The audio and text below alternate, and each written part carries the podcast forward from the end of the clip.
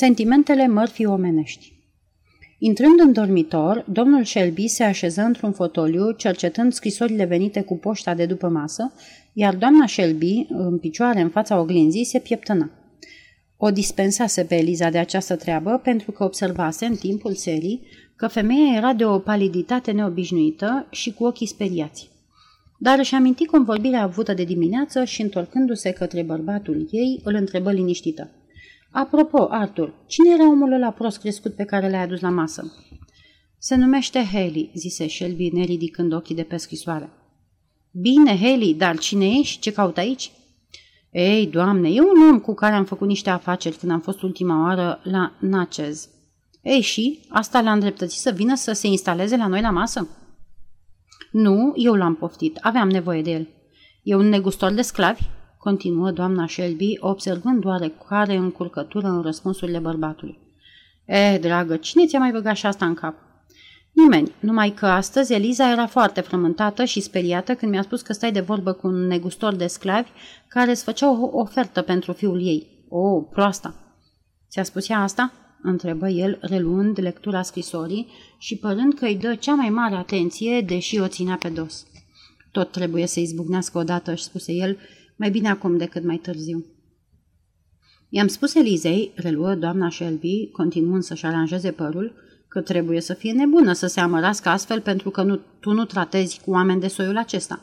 Și pe urmă știam că nu intenționezi să vinzi niciun sclav și cu atât mai puțin pe micul Henry.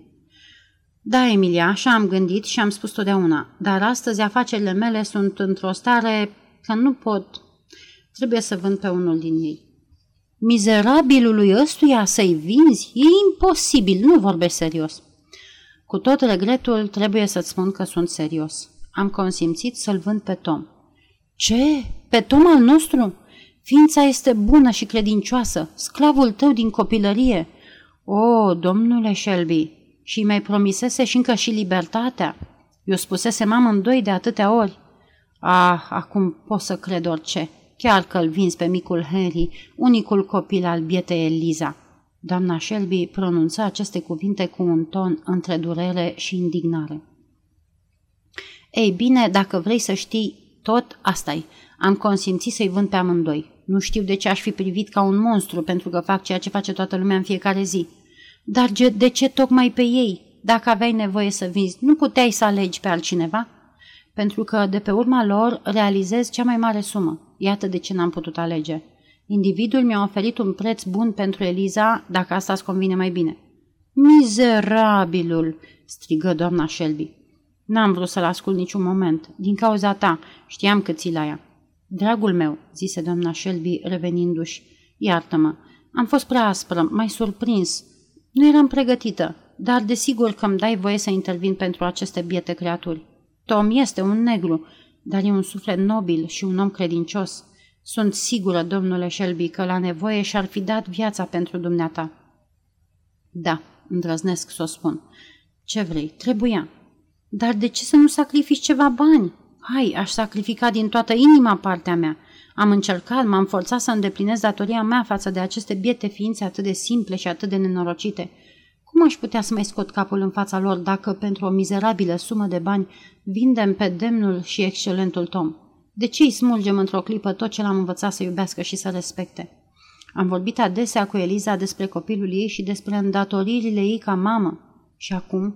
Și aș putea să-i mai spun, dacă tu îl smulgi ca să-l vinzi? Și eu care îi spusesem că un suflet valorează mai mult decât toate bogățiile lumii. Sunt foarte îndurerat, Emilia, că o iei astfel. E drept că respect sentimentele tale, fără să pretind că le împărtășesc în tocmai. Dar ți-o spun acum, solemn, e inutil. E singurul mijloc de a mă salva. Nu vroiam să ți-o spun. Vezi, trebuie să vorbesc clar. Sau îi vând pe aceștia doi, sau trebuie să vând totul. Se duc unde s-ar duce astfel toți ceilalți. Haley are o ipotecă asupra mea. Dacă nu o onorez, va lua totul. Am economisit, am încercat peste tot, am împrumutat, am făcut de toate, numai că n-am cerșit. Și n-am putut să ajung să o scol la capăt cu socotelile fără prețul luat pe aceștia doi. S-ar fi spus că doamna Shelby primise o lovitură mortală. Rămase un moment nemișcată, apoi se întoarse către masa de toaletă, își puse capul în mâini, scoțând un geamăt. Blestemat să fie sclavajul, blestemată muncă, blestem pe stăpâni, blestem pe sclavi. Nebun am fost să cred că aș putea face ceva împotriva răului acestuia infernal. E un păcat să ai sclavi cu legi ca ale noastre. Totdeauna am gândit-o, când eram fată tânără și de când m-am măritat. Ia te uită, ai devenit aboliționistă. Da, aboliționistă. Câte știu eu despre sclavaj, nu mai am nevoie de alții ca să mă instruiască. Știi că n-am crezut niciodată că sclavajul este un drept și nu din voința mea am avut sclavi. Și preotul la biserică a recunoscut necesitatea sclavajului, așa că, draga mea, sper că îți dai seama că am făcut tot ce mi-a stat în putință față de împrejurări. Da, da, fără îndoială, spuse doamna Shelby, învârtindu-și ceasul de aur nervoasă. N-am nicio bijuterie de preț, adăugă ea, dar ceasul acesta poate că valorează totuși ceva.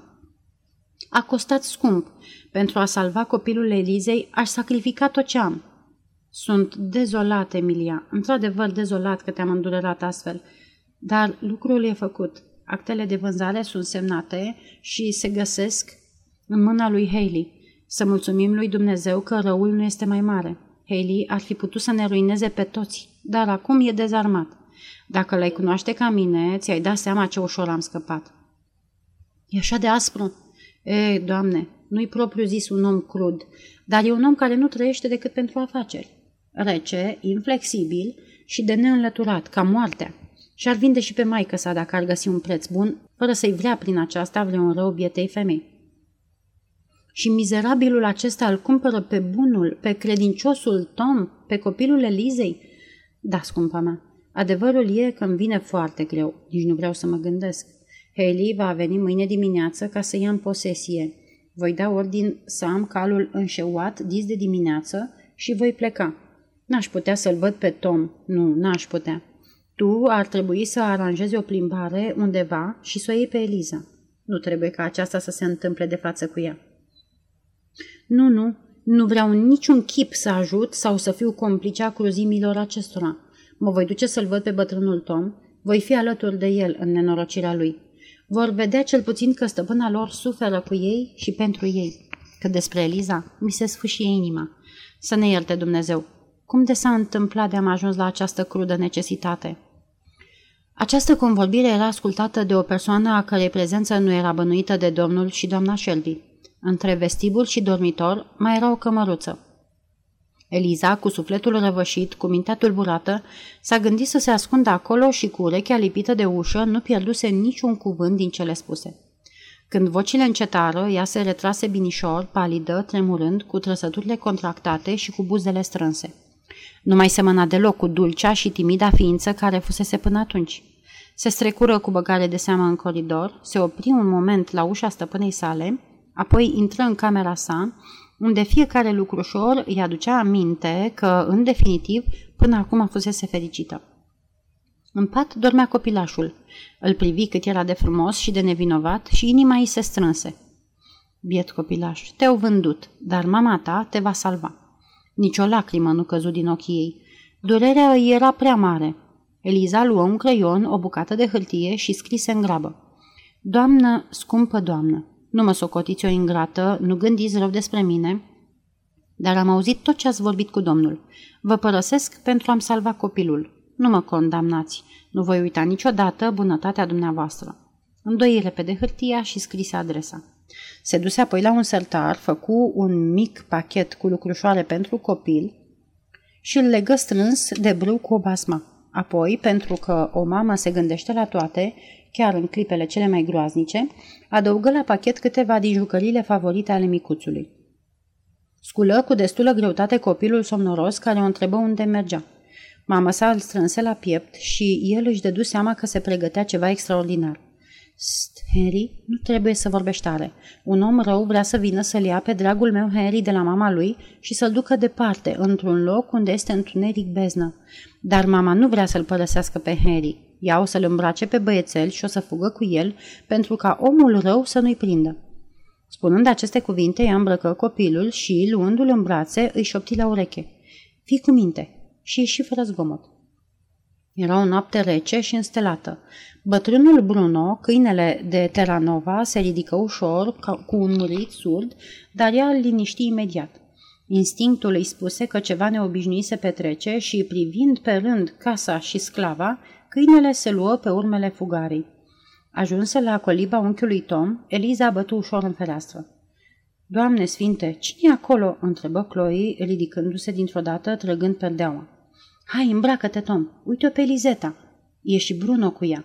Dar ce Ce s-a întâmplat? Hai că deschid. La lumina lumânării pe care o aprinsese Tom, fața răvășită și ochii speriați a Elizei îi îngroziră pe cei din casă. Fug, unchiule Tom, fug, mătușă Chloe, îmi duc copilul. Domnul l-a vândut. Vândut? repetară amândoi ca un ecou, ridicând mâinile a deznădejde. Da, l-a vândut, reluă Eliza cu o voce hotărâtă și le povesti tot ce auzise. La sfârșit, Tom rămase de piatră cu ochii măriți ca în vis. Încet, încet, ca și cum ar fi început să înțeleagă, se lăsă pe scaun căzând cu capul pe genunchi. Nu pot să cred că este adevărat. Dar ce-a făcut? Cu ce-i vinovat ca să-l vândă stăpânul? Nu din cauza aceasta. N-a făcut nimic. Nici domnul n-ar fi vrut să-l vândă. Și mai cu seamă doamna. Dar au fost forțați să o facă. Le povesti în amănunt încurcăturile bănești ale stăpânului. Sunt o mizerabilă că plec, dar n-am ce face. Păi bine, bătrâne, de ce nu pleci și tu?" întrebă mătușa Chloe. Ce, o să aștept să te ducă de partea cealaltă a râului? Nu știi că acolo negri mor de oboseală și de foame? Mai bine aș muri decât să mă duc acolo. Hai, mai e timp. Pleacă și tu cu Liza. Aveți biletul ca să circulați oriunde. Hai, mișcați-vă. Stai să-ți fac pachetul. Tom ridică încet capul, privind în jurul lui cu tristețe, dar liniștit, apoi spuse. Nu, nu voi pleca. Eliza să plece. Ea face bine. Situația cere ca ea să plece. Dar ați auzit ce a spus. Ori mă vinde pe mine, ori totul aici se ruinează. Cred că pot să suport mai bine ca oricare altul și un suspin îi ridică pieptul lui larg, care tresări dureros. Stăpânul m-a găsit întotdeauna când a avut nevoie de mine. Ei bine, o să mă găsească și acum.